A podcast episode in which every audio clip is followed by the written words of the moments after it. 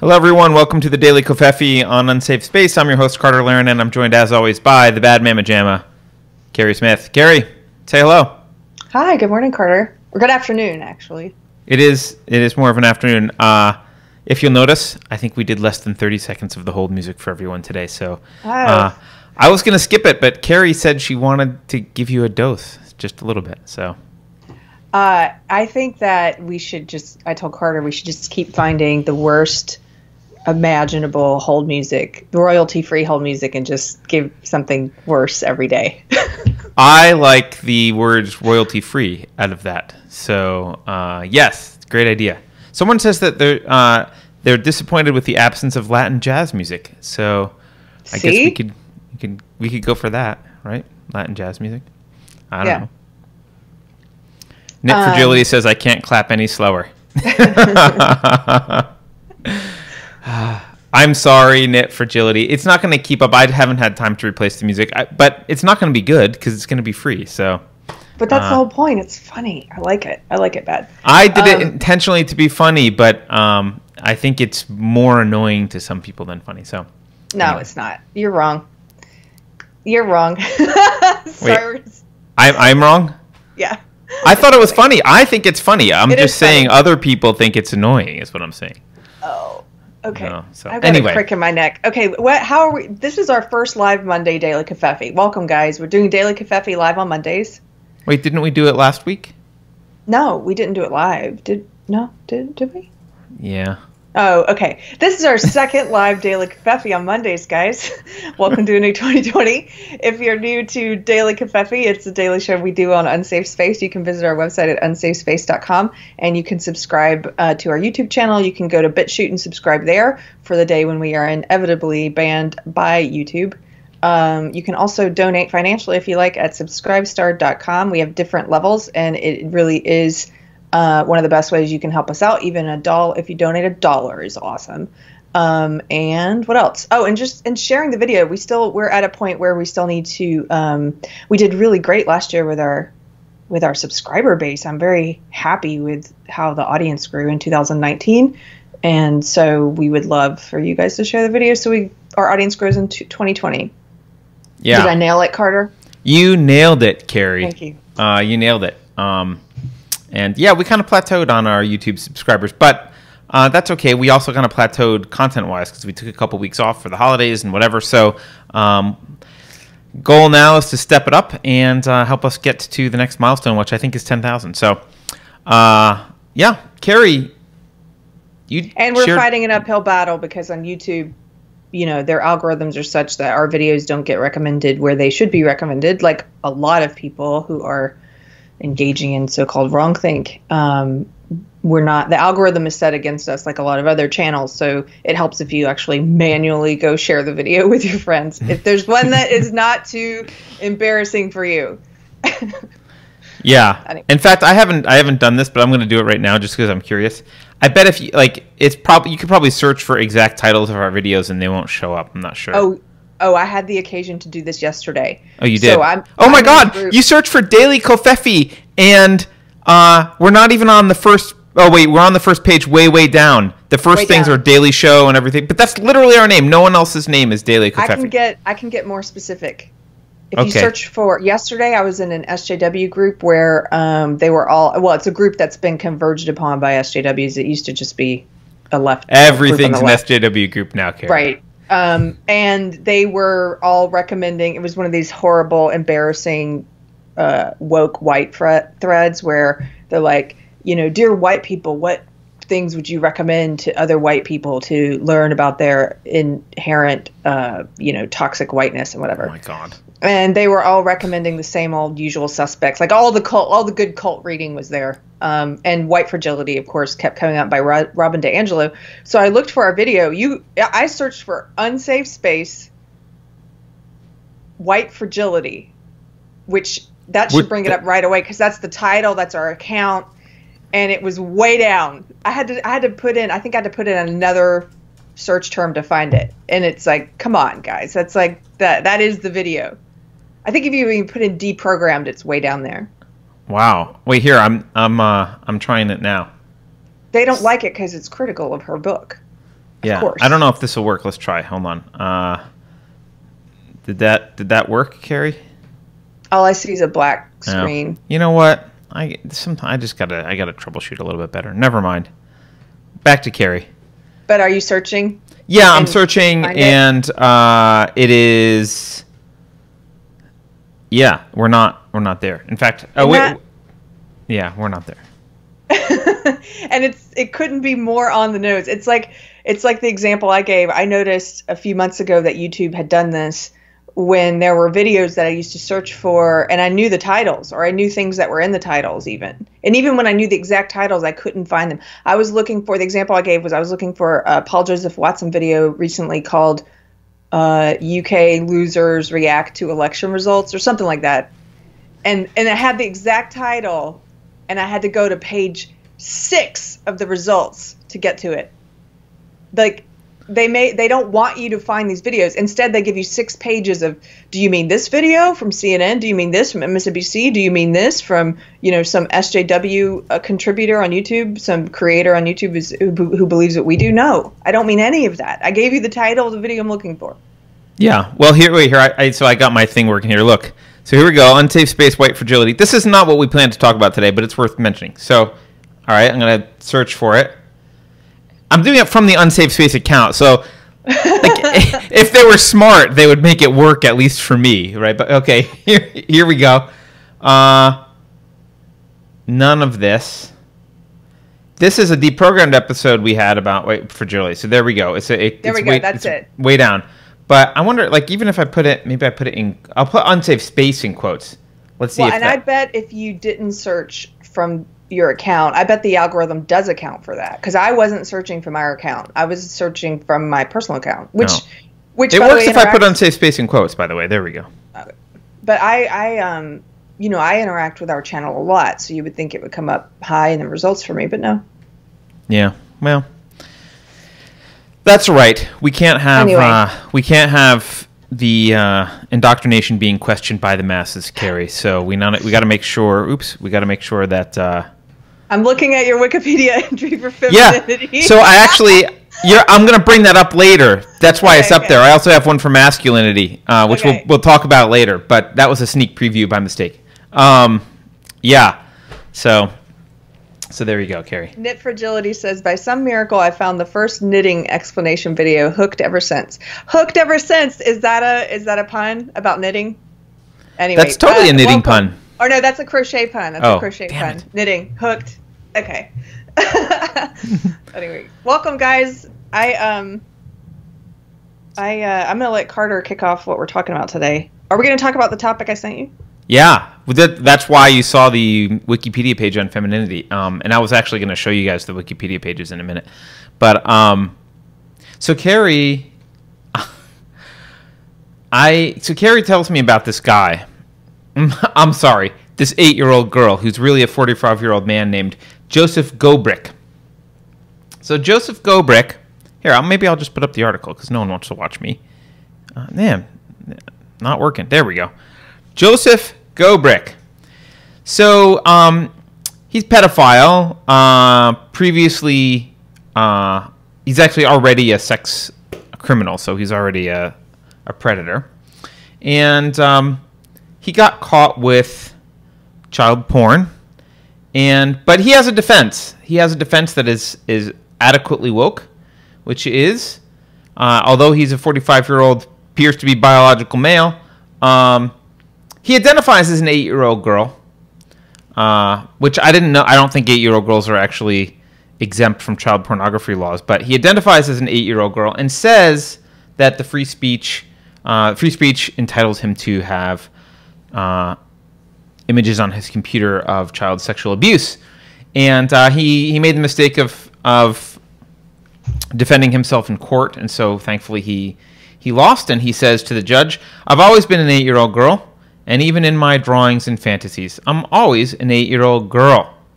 Uh, and uh, Can I just uh, Wha- interrupt as someone who's actually been an eight year old girl? well, Um, Keri, how well- dare you imply that he has not been an eight-year-old girl? Eight year old girls, unless they've been interfered with, do not have the type of sexual fantasies and porn and stuff that he says he's had since he was eight, an eight year old girl. Anyway, that's, That's a very good point. Eight year old girl. Yeah, that's a very good point. Um, if my daughter, when she was eight, had a stash of child porn on her computer, I would probably hang myself for being the worst parent in the world after dropping her off at an institution. So, um, yeah. So anyway, so let's let's go back to this. So he um, he also, while he was in jail, no remorse. While he's in jail w- during his trial, uh, the defendant continued to draw, talking about raping babies in the Kent County Jail and making other statements about how this is his constitutional right to continue to do so. There, there he is. Um, now, thankful. Oh, he also compared his situation to Auschwitz. He says, under the law, Auschwitz was legal. What you're doing here is wrong, just as Auschwitz was. So that was a very convincing argument, I'm sure. And uh, he did end up getting convicted, thankfully. So Yeah, of course.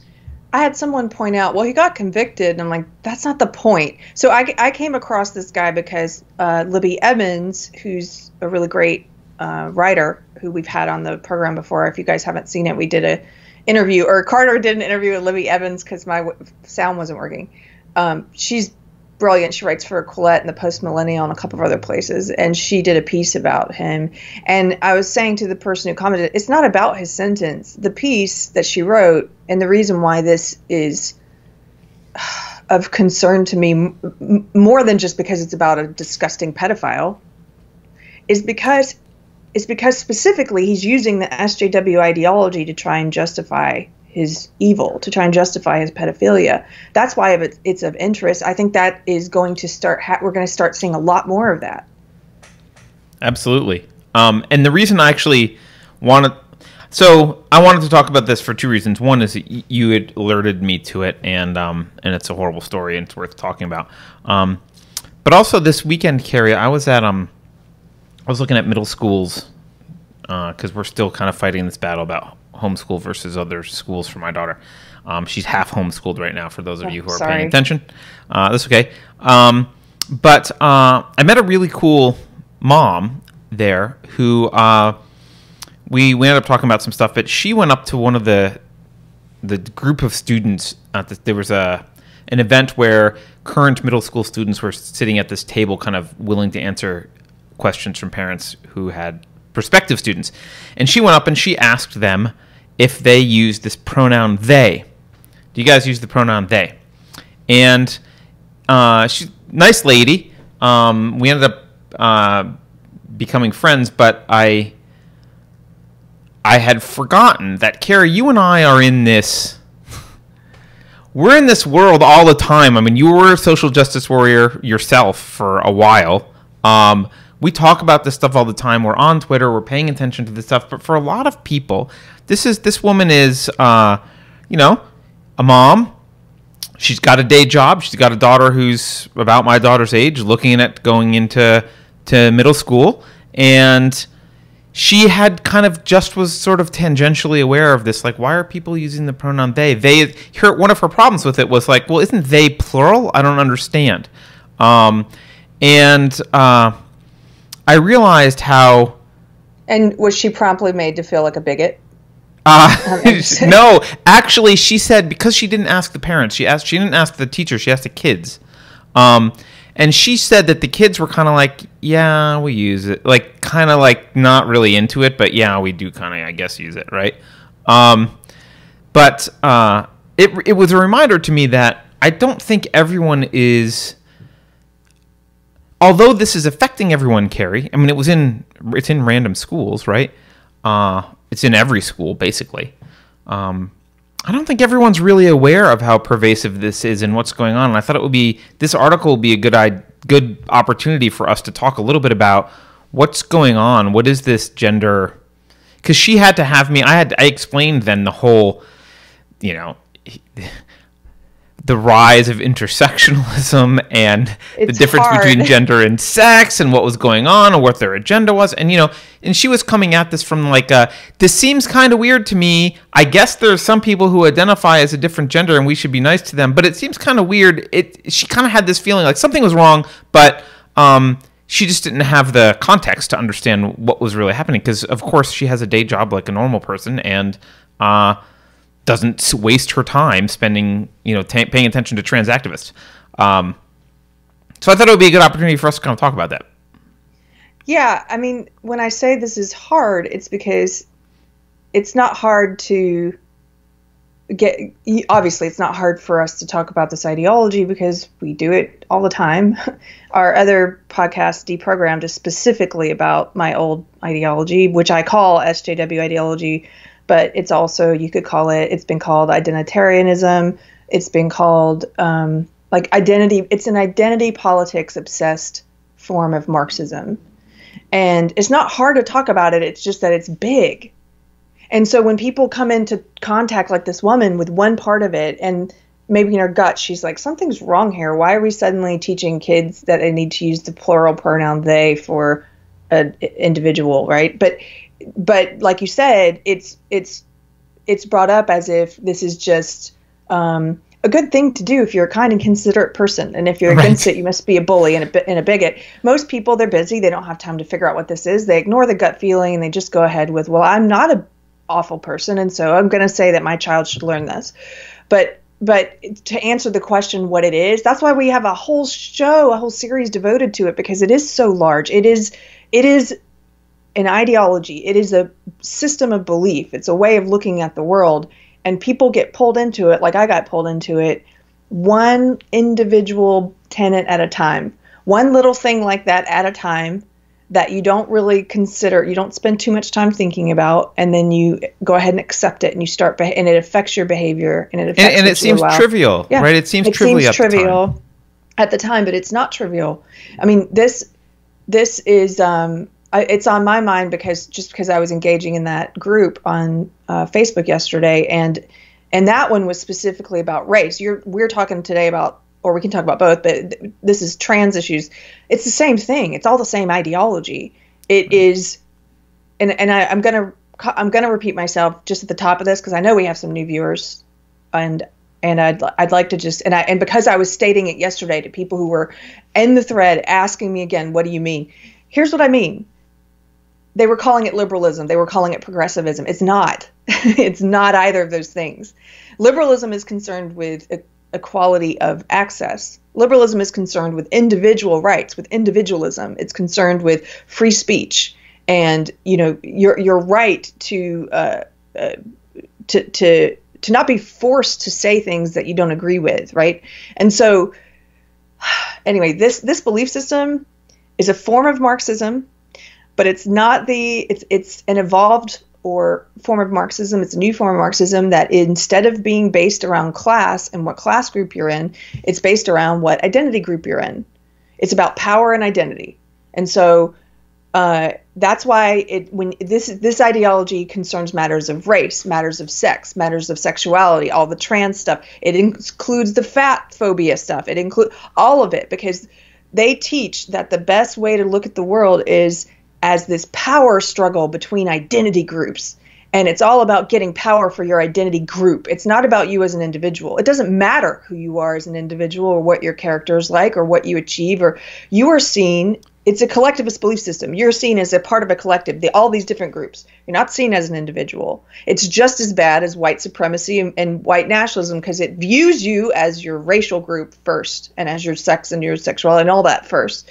And um, and it's it's I call it evil because a lot of people I'm almost done with my my rant here, Carter. I'm getting better at trying to say this succinctly. I call it evil because it convinces a lot, I think, a lot of otherwise well-intentioned people like myself in the past it convinces them that the best way to fight against collectivism is with this collectivism. The best way to fight against racism is with this racism. The best way to fight against sexism is with this sexism.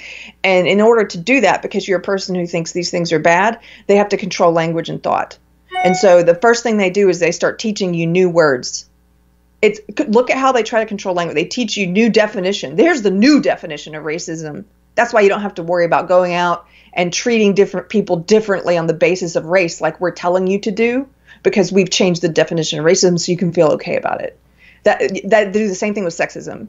So I'm just trying to say this in a nutshell. I'm pra- every once in a while I try to roll it out and practice it again because I know we have new viewers, but it's a big thing, and people come into contact with little parts of it, and then ha- it's like, how do you succinctly, in a nutshell, try to explain to them what this is? That's the best way I've been able to do it so far is to start from the beginning of this is a system of belief.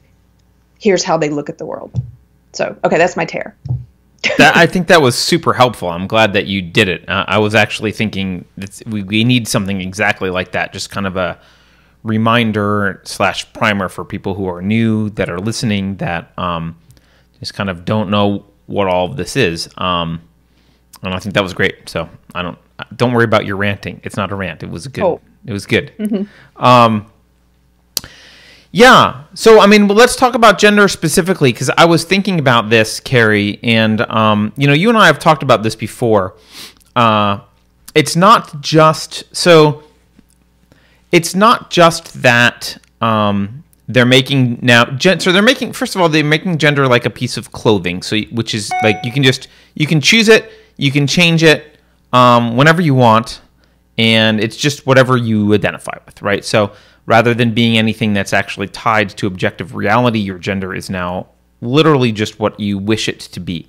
Uh, and um, but the the key here is you're also they also force well they expect everyone else to agree with it. So I think a rational trans person, a rational person who, let's say, grew up as a as a man and decides that they identify as a female or a, a woman, they want to identify as a woman, right? Um, they will identify as a woman. They might ask you to call them she, um, and they'll they'll go through the process of identifying as a woman, but they won't say I'm actually like if you say, well, are you like bio like are you actually a man or like they won't say no, you must believe that I'm actually a woman, and then there's no difference between me and other women. That's not a healthy psychology. That's not something that a healthy person believes. A healthy trans person knows that biologically they are something different than the, what they're presenting. That's the whole reason that the word Correct. trans exists. Correct. Um, like healthy trans people will not insist that biological sex is not real. Right. Okay, go ahead. and actually, I think healthy trans people are also also won't. Um, I don't think that they're they're bought into the the idea of um, whimsical gender fluidity and 86 different types of genders. No, Right? no. Most well, so just anecdotally, most of the trans people know that would be correct. They are not bought in. Uh, they are some of the most vocal opponents to this. They call trans trenderism, and that I know. And so, Right. Yeah. And and and uh, one other point, just to add, I'm, but they they. A lot of people make the mistake of thinking that the people who are pushing this belief system are the people that the belief system claims to be speaking on behalf of, and that's not true most of the trans cult, I call them cult, trans activist cult people I know are not trans. Most of the woke race, like the, the, the people who push the racial part of it are not people of color, they're white people.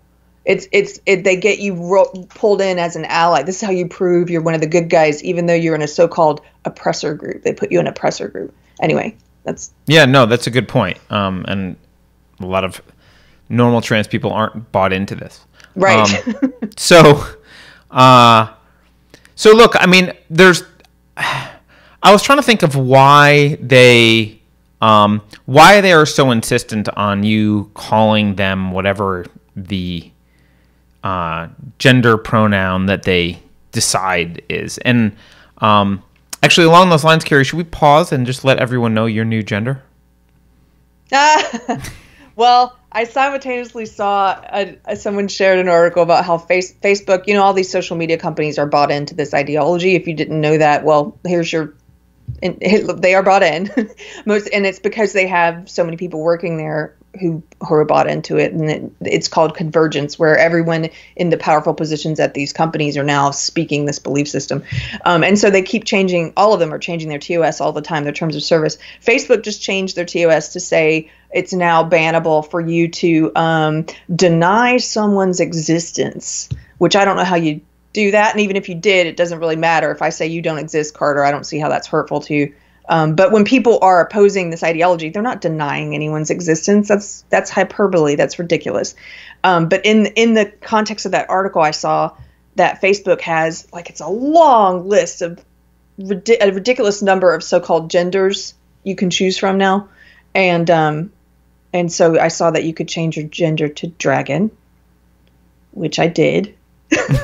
I'm trying to see if I get banned because I explicitly deny that your gender exists. So I'm I'm waiting for Facebook to react to me. Well, I haven't reported. I should report you. yeah, I guess you should report me. Maybe we should see if she can she can report me. Um, yeah. Anyway, that was an aside. Also, another aside quickly. Um, there's a great Chesterton quote someone in chat just shared. Do you mind if I read it, Keri? Please. Uh, fires will be kindled to testify that two and two make four. Swords will be drawn to prove that leaves are green in summer. We shall be left defending not only the incredible virtues and sanities of human life, but something more incredible still the huge, impossible universe which stares us in the face. That is a beautiful quote. That's where we are. So, Wow. Anyway, um, okay, so one of the reasons that they want you to, uh, I think, call Keri dragon gender, if that's what she says she is, I, and we've talked about this before, Keri. One obvious thing is, um, you know, you've talked about how the social justice ideology is obsessed with power. They are inherently authoritarian. They're about control. Um, getting you to use the gender pronouns that they um, want you to is really just a way for you to prove that you're submissive to the ideology, and that's I think one of the primary drivers for it. Is it's a Yes. it's a demonstration of your submissiveness to the ideology. Yes. It is yes, that's a great way a demonstration of your submissiveness. That's exactly what it is. When I see all these people um uh, like Elizabeth Warren and Jeremy Corbyn and people my pronouns are he hit are they really Jeremy Corbyn? Okay, I was concerned. I didn't know for a minute. Like Elizabeth Warren, she her really? I actually think we should maybe develop separate pronouns so that uh, anyone who says their pronouns are he him immediately loses the right to pronouns he him, and we have a different set for that person. There should be a pronoun for the Borg, right? There should be a pronoun for the NPC yes. like cult the cult of SJW. Um, Wow, that's a great point. Anyway, um, Uh, well, hey, just another quick aside. Laura said in chat, I think it's attention seeking for one thing. Yeah, this is also in the news. I don't know if you saw this, but Boy George, Boy George is Boy George, un- the the one that we were all cool with in the '80s. oh, that we're totally cool with being androgynous. But Boy George is now under attack by these SJW cultists because he came out and said that uh, the pronoun thing is I forget his exact language. I should look up the quote, but he said it was dumb and that it's a form of narcissism and attention seeking. Boy George. well, he would know. yeah, well, I go like- Boy George. Like I mean, because Boy George didn't require us to call him her. Like just. It, it, it, it, I love that he came out against this. I thought it was pretty cool. Um, Uh, I just hear Keri. Uh, let's see. Hold on. Hold on, everyone. There we go. Hold on. Let's see if we can do this. Boy George offends pronoun Twitter, saying preferred pronouns are a modern form of attention seeking. Wow. Leave your pronouns at the door. Boy George, he identifies as a boomer. You must refer to me as Napoleon, and that's as ridiculous as it gets. I used the lady toilet through the 80s. He's awesome. Oh my See, this, god. this is this is the um, kind of the, the edgy, the fun, the the what's the word? It's it's just mi- mischievous, um, joyful kind of queer culture that I used to know before it got co-opted. yeah, you know, that culture used to be they used to be having fun playing with androgyny and and like David Bowie's another one, right? They used to have fun playing with that kind of stuff, and they used to make it uh, artistic and it used to be fun. And now uh, they've like sucked anything fun or funny out of any of it, and it's like uh, I don't know. It's like uh, it's like it's taken over by the Nazis. It's crazy. yeah. Um, Well, go, boy, George, go. Yeah. But so Keri, so obviously we you know we said this one power is one of the things that they're seeking and they want your submissiveness and and you've got to do your virtue signaling. Um, but I was thinking about why in particular gender is one of their main items because there's lots of things they could go after theoretically, but why why gender? Um, and I'm wondering if you have any thoughts on that before I give you my thoughts because I did think about it a little bit, um, but I want to let I you go first. Some kind of the beginnings of some kind of scrambled thoughts about it. I won't take too long. I'll just and then because I'm curious to see what you were thinking, but um,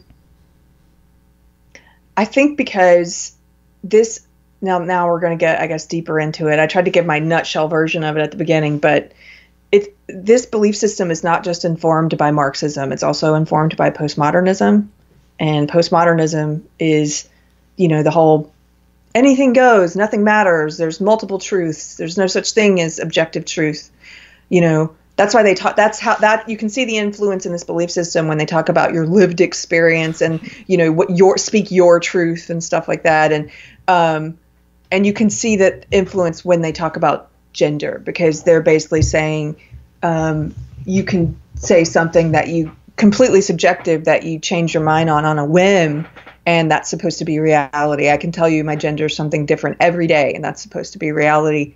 And um, I think I think part of uh, this, again, this is a little jumbled. I haven't really thought of it a lot, but I think it's it's it's not just the postmodernism at play here. I think it's also postmodernism, and maybe I heard Jordan Peterson say this. I'm not sure who I heard say this, but it it it naturally leads to nihilism in my mind, because if you believe in everything, you believe in nothing. There's nothing that's that's more important than anything else or that's something to believe in above anything else. Anything goes, well then nothing matters. And so I think this is the nihilistic part of it. It's like um, this ideology has a end goal of its own. It's like a living, breathing, breathing thing. Belief systems are almost like living, breathing things, and part of that is a destruction this is when people it's, it's, when you're if you're just talking to your fellow parent at the PTA and they're like what is this belief system? This is when you might sound like a crazy person if you talk about it all the way to the end goals but it is a, it is nihilistic and it is a destruction of everything including anything that has meaning which um, the roots of western civilization you know individualism um, it, it, it's it's opposed to the traditional family. It's opposed to any realistic categories. It's opposed to the idea of there being a male and female. Um, and I think I, maybe my mind's going there because I got a preview of your Wikipedia with the feminine and the masculine. But anyway, yeah, yeah. So okay. far, you're like spot on where I would be going. So this is good. Okay, I want to hear. Can I take a second to grab my coffee, please? I don't have to make it. I just have to grab it. It's just on the table. Yeah, we'll let you. Okay, thank you. it's been bothering me. Hold on. All right, we're gonna we'll we'll let Keri go on a little break and and uh, get her coffee, and I will wait uh, to even continue. I don't know how this will play in the audio version, Keri, but um, but here we are. What do we got going on in chat? Okay, thank you. Um, oh, oh, Knit Fragility wants the music back. Make up your mind, Knit Fragility. Is it horrible or do you want it back? Um, yeah. So Keri, no, I, I agree with you. I think you you um, you did a good job of talking about this on a philosophical level. I would say that um, actually, uh, yeah, postmodernism is is of course nihilistic. I totally agree with you uh, about that. It's um, you know, that's you know, Derrida in who was the deconstructionist was um, uh, influenced by Nietzsche, who uh, clearly right? A nihilist. Um, and uh, and I think there's some and deconstructionism is again uh, kind of a postmodern variant. And I don't, I don't actually know. I'm not being a formal philosopher. I'm not sure how they classify how deconstructionism is classified with respect to postmodernism, but they are related, if if not. Uh, some overlapping Venn diagrams there. Um, thank you, Aaron Ferris. By the way, Aaron just gave us ten bucks in chat. Keri. Um, oh, thanks, Aaron. So, um, yeah. So anyway, uh, yeah, I, so I agree with you that, and there, and there's and you know you got into a little bit of metaphysics. There's definitely some social metaphysicians uh, in the movement. There's there's social metaphysics is one of the things, and and social metaphysics is this idea that your metaphysics come from those around you, like you. Um, uh, what's right? I don't know. I'm going to look to my left. I'm going to look to my right. I'm going to see people around me, and there that will tell me what's what's real, right? That that tells me what's real. I'm not looking outward at the world with my eyes, but looking um, uh, looking left and right. Thank you, Blackbeard, by the way. Um, but I was thinking, Keri, like on a more tactical level. So I totally agree with all that. But on a tactical level, why is it, why is it the gender that they're going after? And you started to get to it when you said they're they're going after the family. Um, and I was thinking about this, and I was thinking, what are they really trying to do? I mean, obviously, why should you oppose this? Obviously, it's anti-scientific. Um, but that can kind of be a, a too too much of an academic argument for someone. They're like, okay, well, it's anti-scientific, but you know, what's the harm? Right? There are people who think that. Uh, those sentences don't go together for me. If something's anti-scientific, that means it's incredibly harmful. But some people look at that, and that's too much of an academic answer. So the kind of the practical what's the practical relevance of having masculine femininity and, and, and male and female? And some people in chat even have talked about this already, right? In fact, Aaron Ferris, who, who just gave us the 10 bucks, says, before all this nonsense, people would be offended when you misgendered them because you're implying they don't look a certain way. Pronouns are descriptive. Yeah, pronouns are descriptive. That's one of the, one of the purposes. Um, and uh, I want to get your thoughts on this, Keri. So I was thinking, I think what they're doing is ultimately, so as part of this kind of nihilistic agenda, and I don't think this is always conscious, but I think what they're trying to do, you know, when, when we think about nihilism, specifically, they're trying to bring down um, the West. And I know that sounds hyperbolic, right? But um, you mentioned a lot of Western ideas. You mentioned individualism, um, liberty, freedom of speech, freedom of association, um, the uh, innocent until proven guilty, the, the, the, the the whole concept of of Western civilization is kind of a limited government where people have rights and they're treated as individuals. That is inimical to what the end goal for a lot of these ideologies is, and so they need to bring it down. And I was thinking one way to bring it down is if you can deconstruct masculinity, if you can get rid of masculinity, right, um, and you can weaponize femininity, um, you end up really being able to undermine the defenses that Western civilization has. Because um, masculinity actually is what men are what defend civilizations like actually practically fundamentally right? They're the ones that go to war when there's a war. For the, for the most part i have to interject here whenever carter says something like that because i just know i i have an sjw in my head and i know whatever. He he means on average there are obviously women and yes. we have women in our audience who've served and there are women who go to war. He means on the whole Yes, I'm speaking in generalities right now. There are tall Chinese people and exceptions to generalities.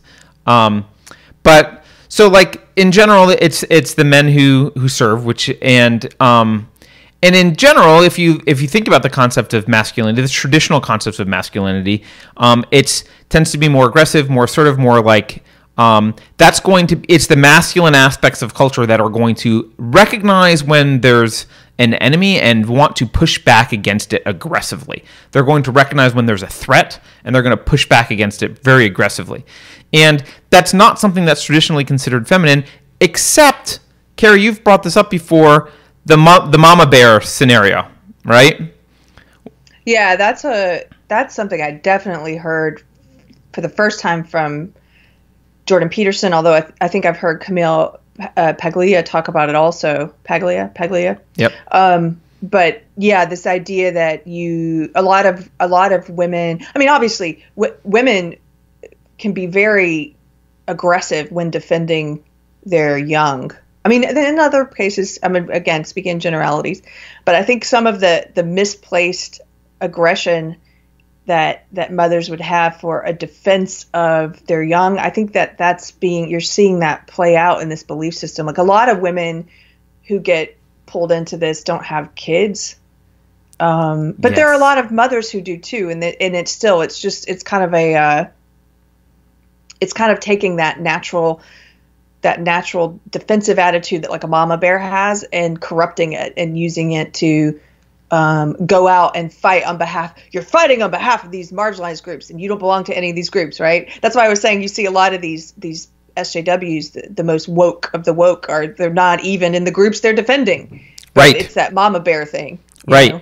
so that's so that's what i kind of think is happening. I think there's a you want to destroy the masculinity in culture so that they're the pushback is um, less virulent and there's, there's less vigilance in terms of the, the threats because there's that general lack of aggression um, and the um, and the lack of kind of willingness to go like strength to go fight and willingness to go fight for something, right? Um, and what you do with the femininity, you, you don't get rid of the female, you just weaponize it, which is what you just described. You weaponize femininity. So um, they give them causes to fight for, which actually are um, part of the cause for fighting for the destruction of Western civilization. So um, that's when you get uh, that's when you get a lot of women defending the um, the influx of large groups of immigrants with very different values, like large groups of Muslims.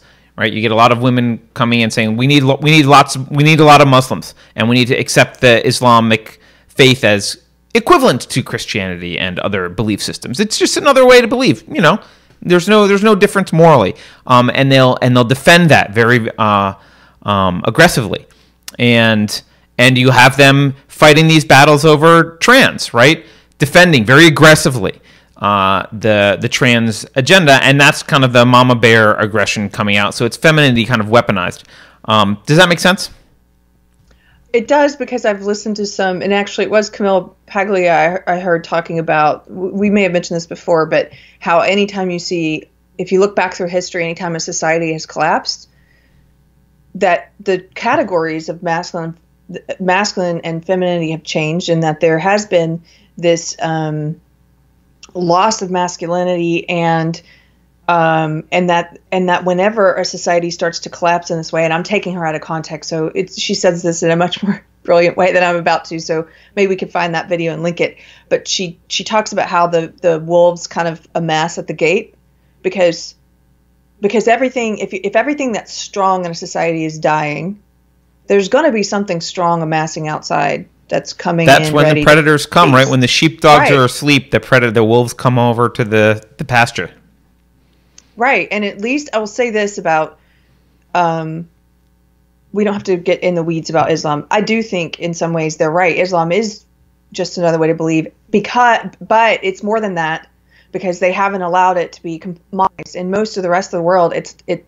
I know I know Muslims here. They don't. They're not practicing the same thing that people are, believe in in a, a, lot of the rest of the world, as far as I can tell. It, and they're not allowed to modernize their own faith because because this ideology says it's Islamophobic to criticize it at all and to criticize anything that's wrong about it or any of the extreme um, things about it that should probably be discarded and so, exactly, they're defending yeah. the extreme parts of they're ex- defending Islam as a whole and saying no modification is necessary, and you're bigoted to want it.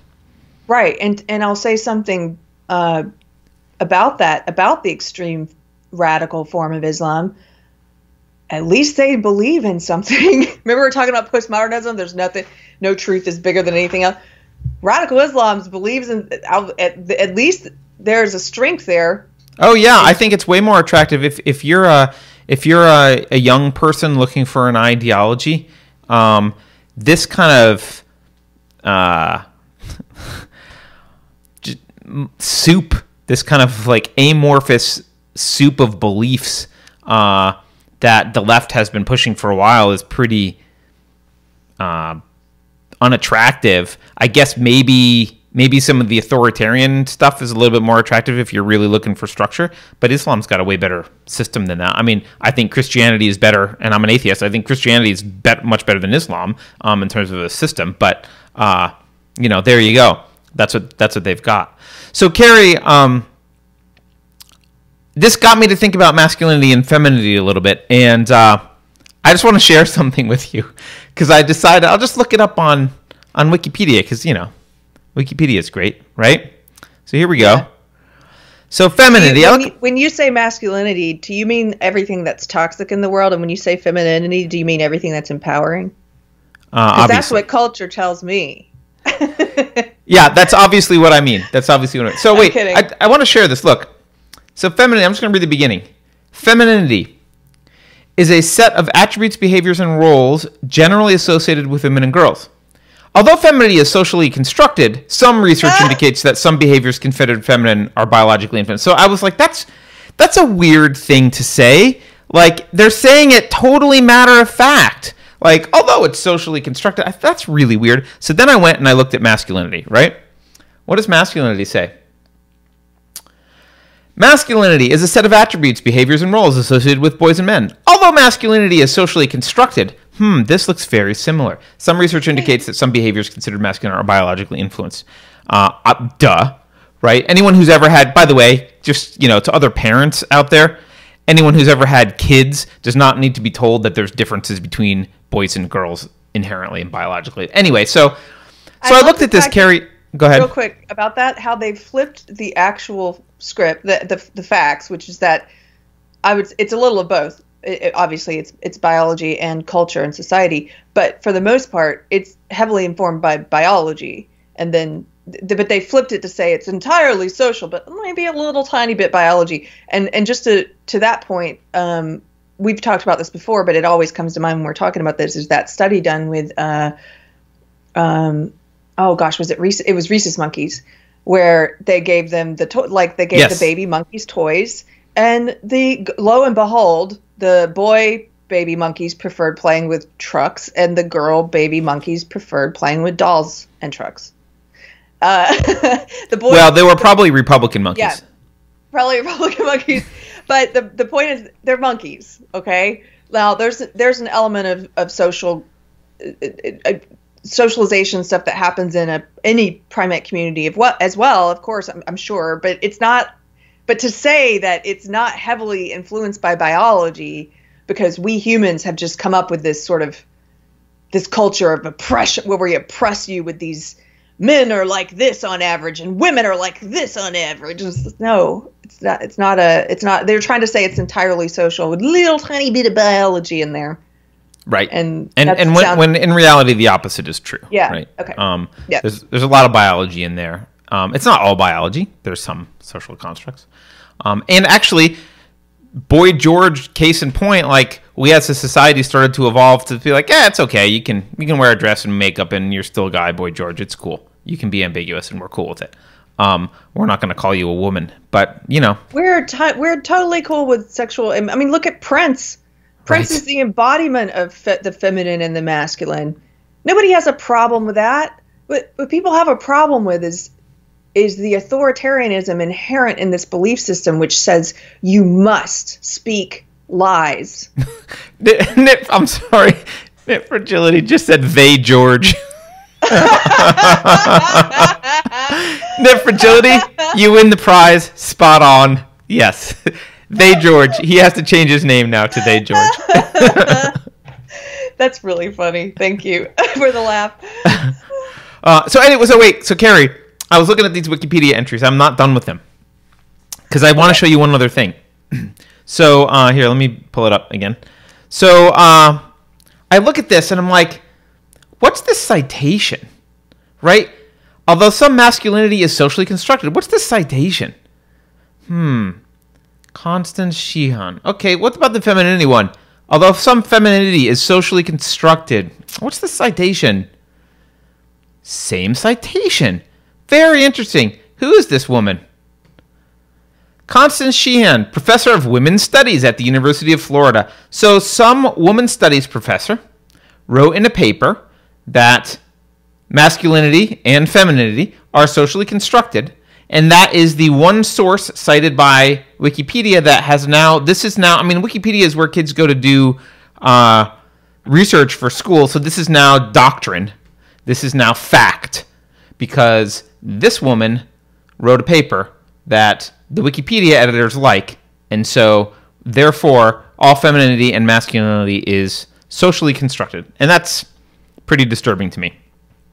That's all yeah. I want to say about that. Well, Wikipedia is, as you know, I mean, people, it, it's an it's a uh, group like sourced Wiki, uh, encyclopedia where anybody can edit, and then it's supposed to be you know based on the community consensus whether it stays or not because people will change things back and forth. When I was in SJW, again talking about how this ideology is is very concerned with manipulating language, uh, the definition of words, um, what you can and can't speak or think, and history.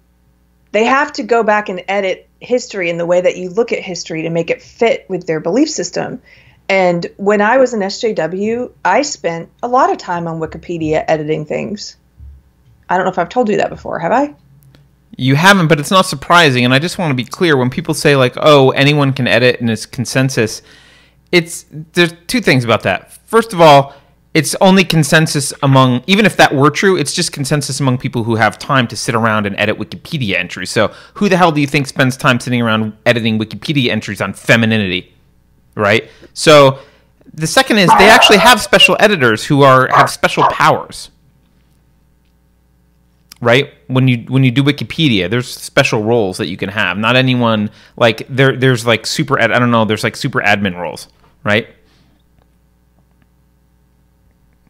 Did you disappear, Keri? Keri, Keri is now gone. Look, she was whisked away by toxic masculinity, and she ceases to exist. But um, yeah, so when you Wikipedia is not even just even if it were consensus, that's not how knowledge works. Um, consensus of people interested in, in editing the the femininity page. That's not how it works, and it's not actually just consensus. They do have um, so, they do have people who have more power than others, and those tend to be the more academic types um, who sit around. They're probably grad students who sit around doing this crap all day long.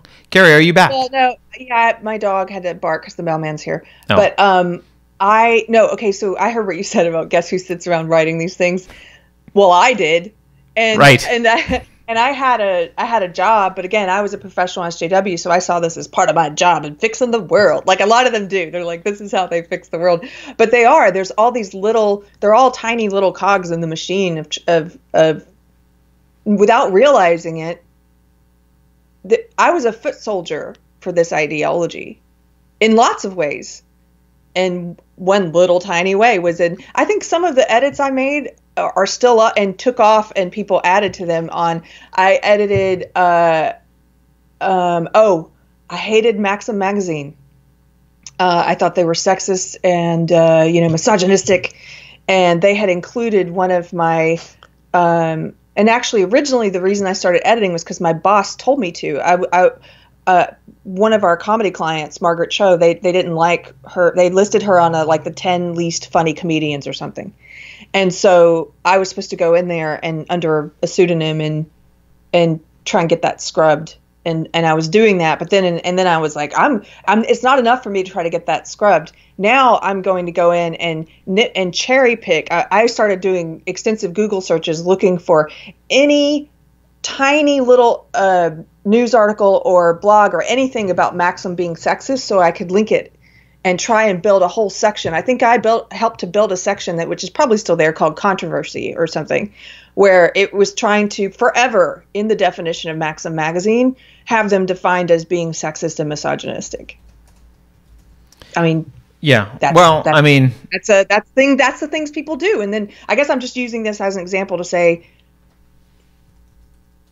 that's my ideological framework affecting the way that countless people look at definitions from like at look the way that when they're looking up something it could potentially have repercussions unknown i don't know but you know it's like it's because then other sjws build on that stuff and other sjws build on that stuff and it's all to put forth their ideological framework. It's that um, quote about you know what is it? He who he who writes history or um, I forget the quote, but it's about, you know, the power of being able to go back and rewrite history so that people are more inclined to believe your version of events, your worldview, the way that you look at the world, right?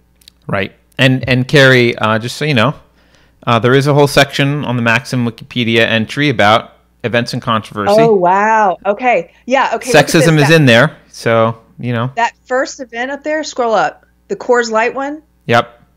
I think that was one of the ones that I dug up way back when. Uh, I don't recognize some of these others. There was another one about, oh, yeah. Oh, yeah. What's the second one there about beers and babes and Israeli? Oh, yep. I think I dug that one up too. Yeah. Now, how many years ago was this? I was in, uh, this was probably when I first started doing this. I don't know. It was probably 15 or 15 years ago at least. I don't know, but look, it's still there. Yep. 20 years ago, I don't know. Yep. And and you know, just to be clear, uh, in case anyone doesn't know this, there aren't defenders of Western civilization being paid to sit around and edit Wikipedia entries. That I don't think that happens. Yeah, like why am I doing that? I'm not getting I wasn't getting paid to do it. I'm doing it because I'm such a true believer in my belief system and I think this is this must people must believe what I believe about this magazine and I'm going to cherry pick whatever small little things I can to try and put together a narrative that this this is everything defining about this. But all those all those little bureaucrats that you talked about last time, Keri, in the diversity, uh, I think Walter Williams called them diversity people in universities, and anyone who's in any of these positions in companies, while you're not getting paid to do this outright, no one says please go change these Wikipedia entries, although they might. No, um, some people do. I mean, I originally part of my job was to change the part about Margaret. Right, right. Uh, yeah. But but um but they're but it's allowed. It's like uh you are getting I mean, if you're salaried and you're working for someone, you are kind of getting paid to sit there and do that and people are it's just part of the culture at work and and it's kind of accepted and you know, um if someone comes up and says, "What are you up to?" oh, I'm fixing this Wikipedia entry. I'm fighting the battle. It's like, "Oh, great, yeah, you fight the battle." It's not um you know, it's not like it's not like you're in trouble at work for spending your time doing this. Um, but that but the other no, the opposite because, doesn't exist. There's not people right because my my boss uh, back back before I had my own management company. Who anyway, the person at the time I was working for. I mean, they they agreed with they believed in the same stuff I did, or they were maybe she, I don't think she was a true believer, but she she definitely this was like fine with her that I would do this. You're doing um, good work. I'm doing good work. You're changing the world, right? Like, uh, really quickly in the chat, Elva Caro came up with the quote I was trying to think of. It's George Orwell, of course. He who controls the past controls the present. He who controls the present controls the past. I mean, that's it's all about that's control. Why that's why it's so important. That's why power. Yes, power is what they worship. Control is what they worship, and um, I know we're going on a bit of a tangent here, but every once in a while I find myself, it's almost like our podcast becomes a confession of my past SJW sins. it's good. I, people need to know because, Keri, uh, even though you've changed, there's there's thousands and thousands of Keris out there who haven't changed and who are doing all this stuff right now as we oh, speak. Oh, yeah. There's hundreds of thousands of them. Sorry, hundreds of thousands. Yeah. I don't know if they're all as articulate as I was. I'm kidding. I'm sure you were the best, and it was a blow to them to lose you, Keri. it was a blow to them to lose me. they're they're still in mourning, I'm sure.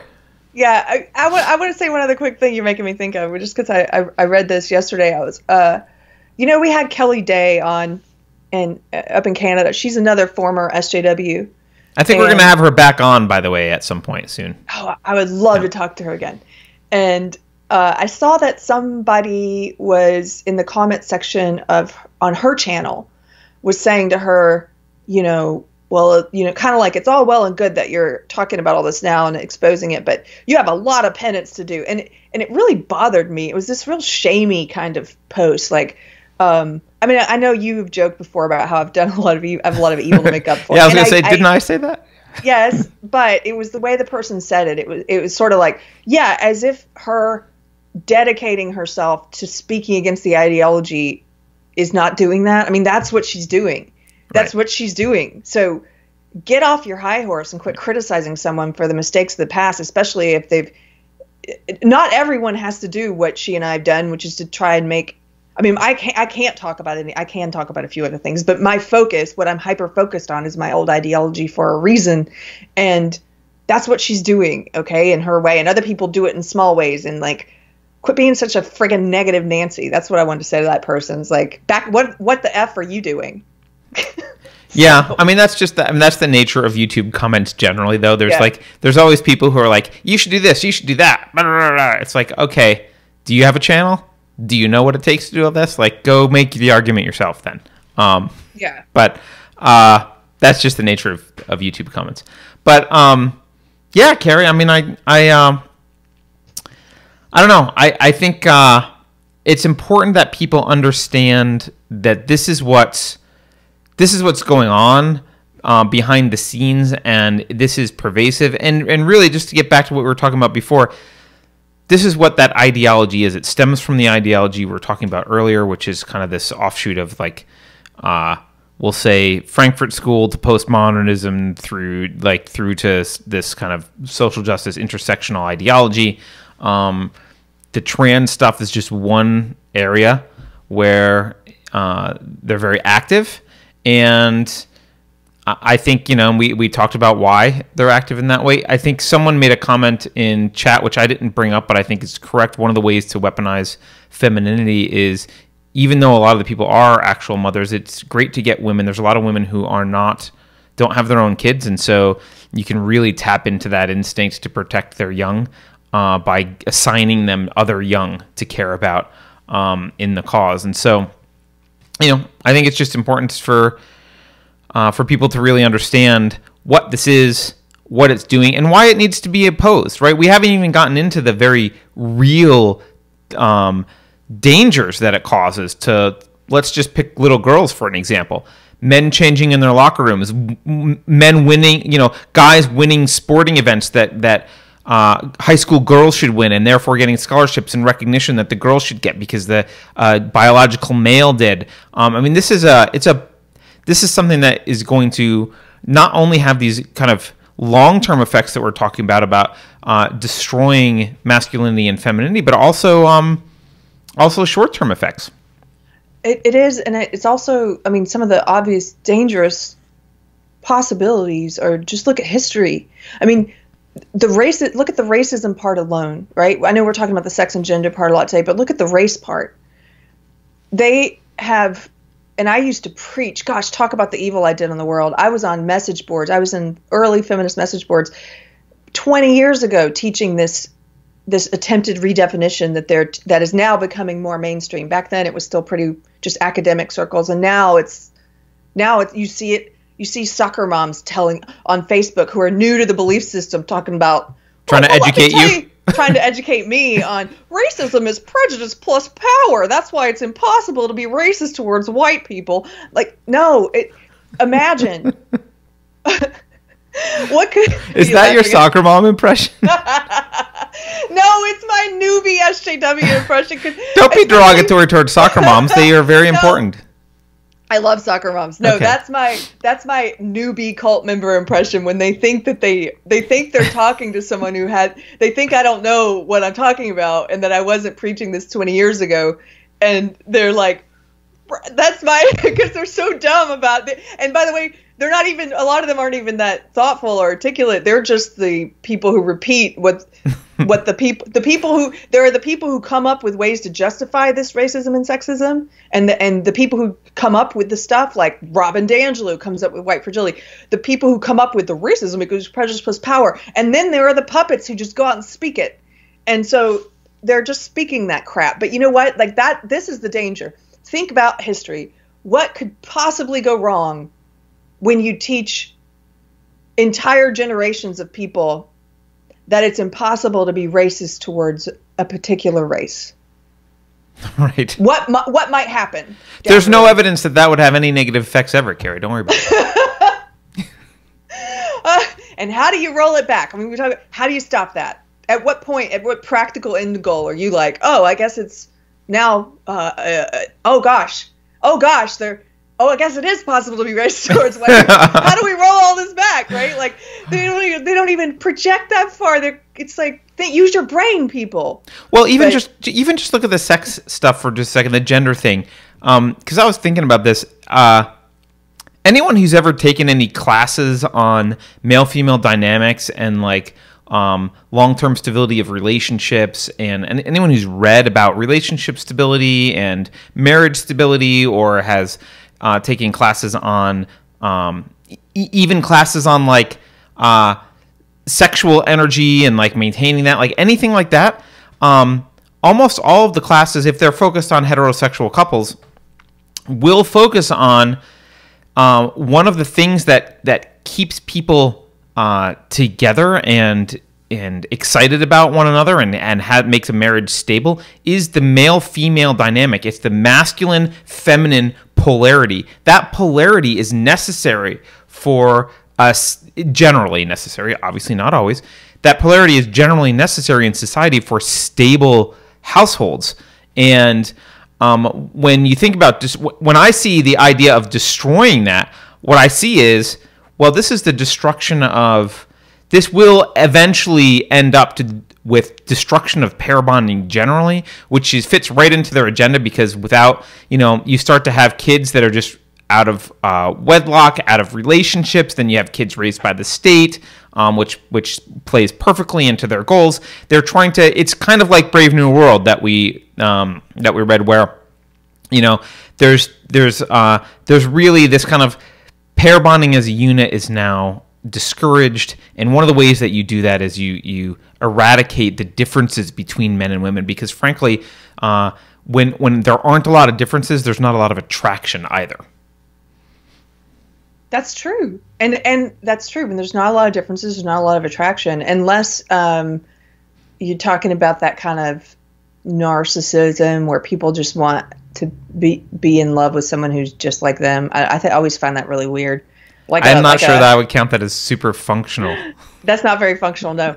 Um, but but I think the reason why this is so important is because the single biggest predictor of whether kids are going to be, and it, and it's it's not, it, it doesn't mean it it it it's necessarily going to show whether this is true or not. It's just saying if you're trying to look at what might give you on average, an idea of whether a kid's going to be successful or not is whether or not they grew up in a single parent home. Now, that's not yes. always the case. There, again, there are outliers. We're talking about on average, but it's more important than their race and their how much money they have growing up, and it's more important than their religion and all these other things. It's like their family life.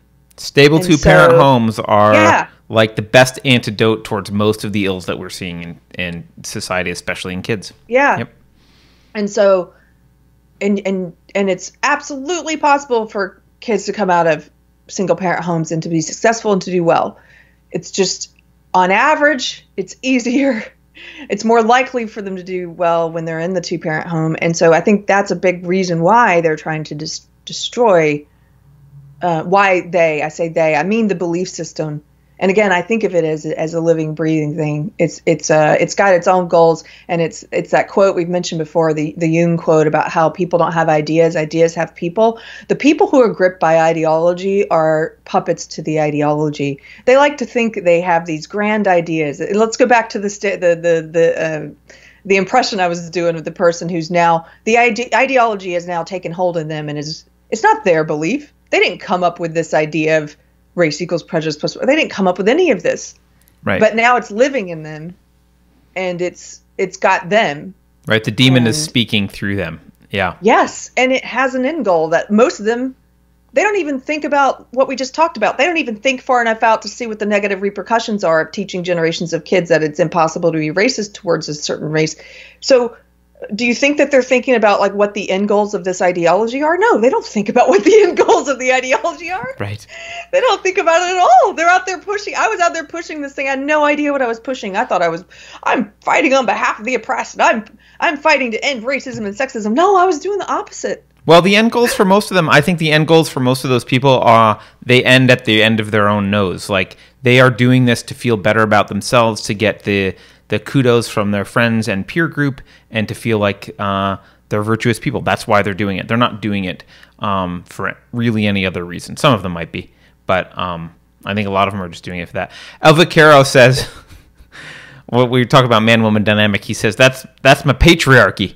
Um, and I, I want to, but I want to actually point this out because um, this is the link between. So if you'll notice, Keri, we've talked about this before. Feminism is kind of split so now there's the the feminists who have gone all trans activist, and then there's the feminists who are derogatorily called TERFs, trans exclusionary radical feminists.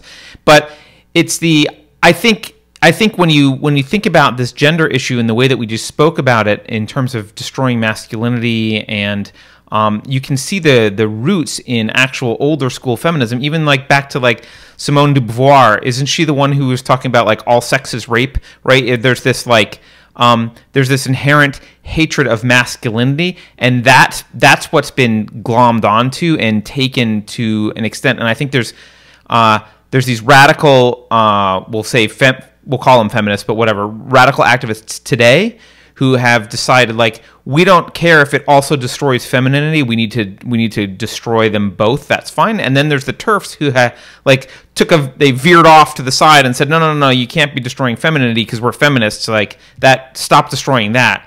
Um, but you can kind of see the roots uh, all the way back to feminism. Yeah, I think we've talked about that before. It's kind of a it kind of bit it kind of bit feminist in the in the booty yes a little bit. Uh, Elva Carroll says he's grabbing some popcorn to watch that. So I agree. Watch the turf war. It's a turf war. Uh, yeah. I I have this has been a great episode for me so far anyway. Um because I I don't know, I feel like we condensed some of this stuff down again. It's always good for me to practice trying to explain it. I just wanted to share something funny that just came in on my social media for anyone who is also humor is finds things like this funny. Uh, I joined an SJW group a while back, and I've been in there for a while, and they haven't kicked me out Noticed. until I think I think I think I just got kicked out of two different SJW groups today. But this one is called uh, oh it, it it's called Girl Cult Universe, but they spell it differently, so it's hard to find. It's spelled G R L C V L T.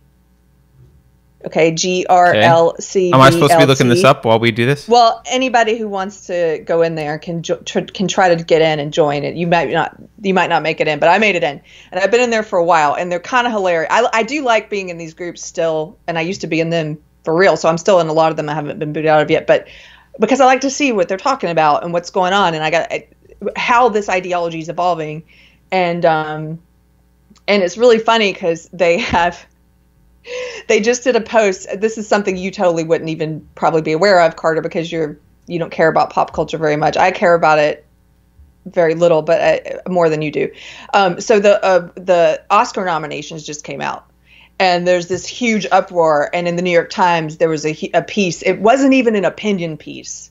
Okay, it was an actual piece talking about how Everything in the Times is an opinion piece, just to be clear, Keri. Right but they don't label it as an opinion piece and they and it's basically talking about how uh you know only the white male perspective is represented and how it, it's just this whole crap about it you know if if there are not uh, 50-50 women dominated then it's sexist. If there aren't they want to see greater representation than what's in society by the way for people of color. Like it's just this whole this whole ridiculous idea that if if they don't like the demographics of something, therefore it must be racist and sexist, and so they're upset. And um, and so uh, somebody posted in this group a picture of like Gwyneth Paltrow and two other white ladies. I, I don't know who they were, but it was from a particular movie that was about Fox News and Roger. What's his name? Ailes. I don't know. Oh, Roger Ailes, the Fox News, uh, Yeah. the head of It- Fox at one point. Yeah. Right. It was it was something I haven't seen, but it's based on a true story. And they posted that picture, and it was this whole rant about um, how the how uh, you know I'm not going to watch anything that's that's not that does I, I will no longer watch as a white woman of course i'm not going to watch anything anymore that doesn't have a person of color in it and it's so racist and it's so blah blah and it's so this and that and one of my friends who's in there is kind of a covert person oh i'm not even gonna, so somebody in there was like somebody pointed out this is a that movie was based on a true story that might be why there wasn't a person of color in the lead roles because it's based Right, on a true it story yeah. and then the fun, the funny thing was like you see the SJWs getting all they do is post angry react emojis, and then they're like they should have still found a way. They they really said this like they still should have found a way to put a person of color in there. And the whole thread again is virtue signaling, mostly white SJWs about how they'll never watch something again unless there's a person of color in it. And and I just posted and said I agree. You know, black people are 13% of the population, and if if a film doesn't have exactly 13% black people, I riot. Or if like and and and I've just been I anyway, while this show is happening, I just got I just got booted out it looks like and they got really upset. Nice. well, you know, I mean, if those are your standards, you can't watch. Uh, you can't watch the NBA. You can't watch the NHL. Um, Right. one's too white, one's too black. So you know, th- there goes your was kind of- sports. I thought it was kind of funny because they because they because if you I'm just saying this anecdotally, but since uh, since Hollywood became converged upon by SJWs, which has happened in the past five years or so, uh, maybe it started a little sooner, but really took off in the past five years. Um, they went the other way entirely, and so and so there's the percentage. I this, I'm just saying this anecdotally. I haven't numbered things up, but it, they're now finding ways, and I and I know when I used to work in entertainment that, this is to be true. That they will they will um, like people. I know people who are pitching stuff now where it's like, oh, that's great. Can you add a trans person? Really? Because trans people, yeah, trans people make up less than one percent of the population. But it's about everything's gotta- Sparta. Add a What? trans person. everything's got to have a trans person now. Really, one percent. And so the same thing with people of color. Now it's like, oh, it's got to be a person of color. It's it got to really. It's you're talking about. I mean, if they're talking about black people specifically, or what? Let's say specifically black people. It's thirteen percent of the population, but you want to see eighty percent represent. Like, what is it that you want to see? yeah. it's just kind of silly. It's so silly. And it, and I agree. I, I worked in entertainment, and like I've said before, uh, it was a boys' club and it was a white boys' club and it was a lot of things. But the answer to that is not to then become ridiculously sexist and racist the other way, and to be unrealistic and to demand to demand unrealistic uh, demographics that don't even, you know, like you said, it's about. this is the the story of uh, like pick pick pick a historical thing and then say, well, Right, must- right. It's Yeah. You're writing a story about ancient Sparta, and they're like, "Wow, there's not enough Chinese people in it." It's like, well, there weren't Chinese people there. Um, yeah. Right. Someone, uh, someone in chat says it's the Hamilton effect, and I assume it's Elizabeth. I assume she's referring to the musical. I never saw it. I know nothing about the Hamilton musical. Do you know what she's referencing? Oh yeah, Hamilton musical was uh, where they it, it it was a phenomenon. I can't believe you don't. No, no, I know it's a phenomenon, but I, Oh. was it woke particularly or something? I don't know. Well, it, they replaced all the actors. They made it everyone was black. Everyone was played by a black person. Oh, I didn't for know that. part. Yeah, and uh, Okay. it and and and it used the music was was new and different, and it was um, rap based, and it was like uh, hip hop hip hop based, and it, it and it and it made people interested in the story of Hamilton, and um, I'll guilty admission, I know. A, a little bit about it just because I followed, you know, the story and I knew people who were obsessed with it, but I haven't actually seen it myself. Okay. So. Well, uh, I mean, but I, but from what I've heard about and everything, I think it was a good, it was a great musical. It's just I don't know I don't know if I would call that the Hamilton effect so much as um, like like I thought if you're going to change everyone to a, a person of color for I thought that was that there was a reason for that and it was artistically done and I don't have a problem with that so much. no. Why would you have a problem with it? Uh, I, I yeah exactly I don't have a problem with that at all really I I have a problem or like with their ta- you know the Little Mermaid's going to be black I don't really care. Um, I, Well, actually, but the, the people that I've seen care about the Little Mermaid being black, uh, I think they only care. In fairness, I think most of them only care because they know that it's like an intentional virtue signaling woke choice. It's not like an artistic choice. Yes, that's true. I don't really care, but I do. Uh, yes, I care when they do it to be woke, and that's not what I would say Hamilton was. Hamilton was artistic. It wasn't like let's go be woke and do woke Hamilton.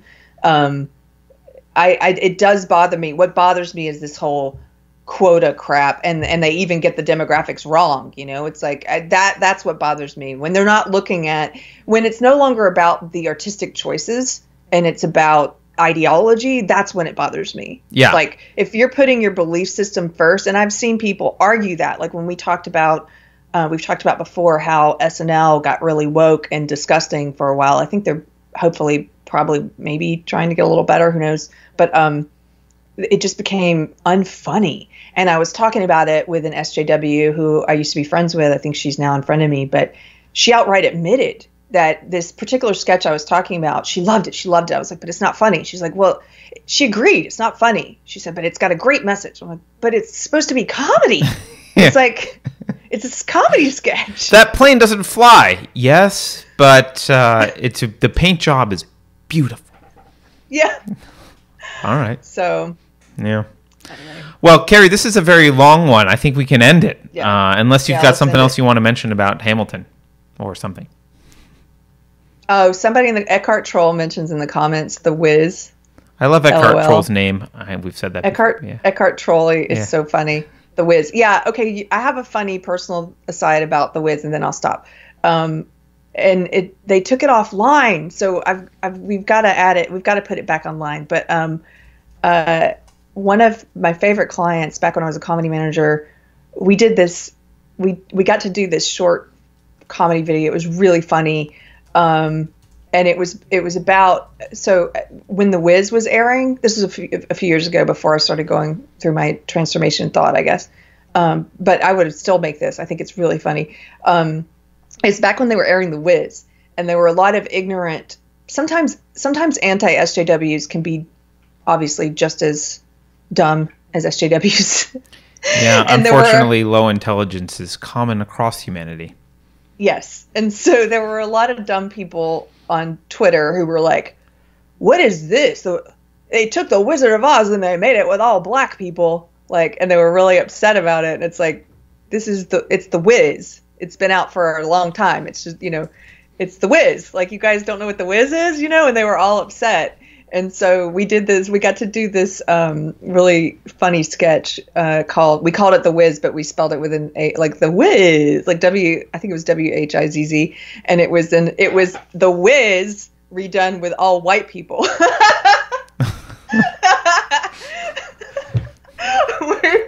Which that just that just strikes me as really funny because it's all the songs and stuff from the Wiz, but like white people doing them.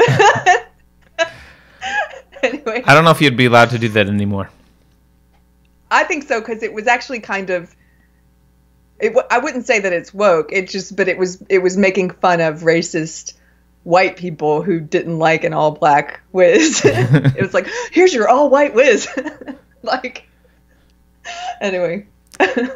Well, on that note, Keri, okay. uh, I think we should call it a day. I think we should call it a day. Um, Okay.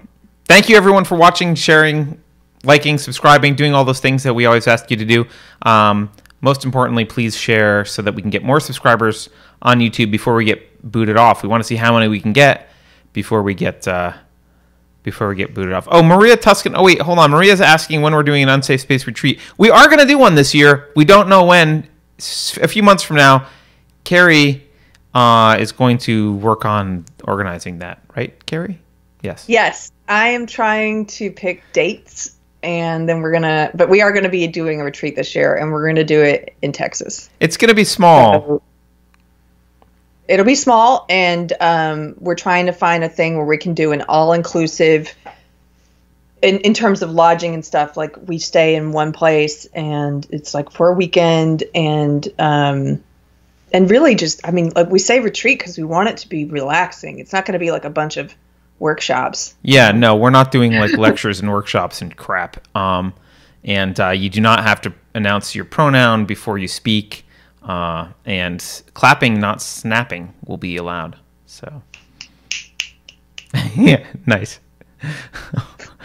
uh, but you're not allowed. You're not allowed to be triggered, but you may get to go shooting. So that's the that's the difference, right?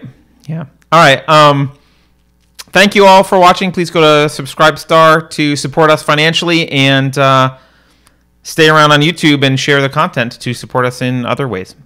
Have a good day. See you tomorrow. Thanks, guys.